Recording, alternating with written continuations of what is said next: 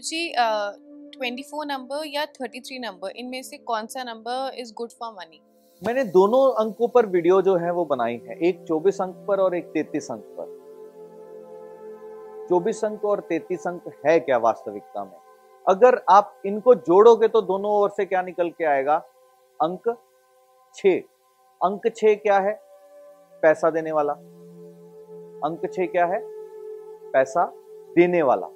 अब अंक छह, जब पैसा देने की जब हम बात करते हैं तो हम किसकी बात करते हैं? शुक्र की बात करते हैं। जब दो और चार अंक का उपयोग करते हो तो क्या होता है? अक्सर मैंने भी वीडियो के अंदर साफ़ बोला था कि इस चौबीस अंक का उपयोग अपने घर के अंदर मत कीजिएगा। इसको सिर्फ़ व्यापार स्थान पे यूज़ कर सकते हैं। तैतीस अंक किसका है? बृहस्पति बृहस्पति मिलकर किसकी वाइब्रेशन को बना रहे हैं? शुक्र की वाइब्रेशन। चौबीस अंक क्या बनता है? दो और चार, दो किसका है? चंद्रमा का और चार किसका है? राहु का। तो जब भी ये अंक आपके पीछे लगा होगा, क्लाइंट आपके सामने बैठा है, माइंड की कैलकुलेशंस कैसे होती हैं? दो और चार मिलकर के छह। वो खुशी से आपको पैसे दे करके जाएगा, ये ज़रूरी नहीं है।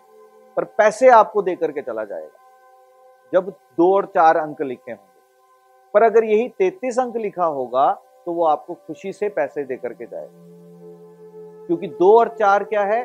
चंद्र और राहु, यानी कि चंद्र मन। राहु मतलब डर। ज़बरदस्ती पैसा आपके पास खर्च करके चला जाएगा।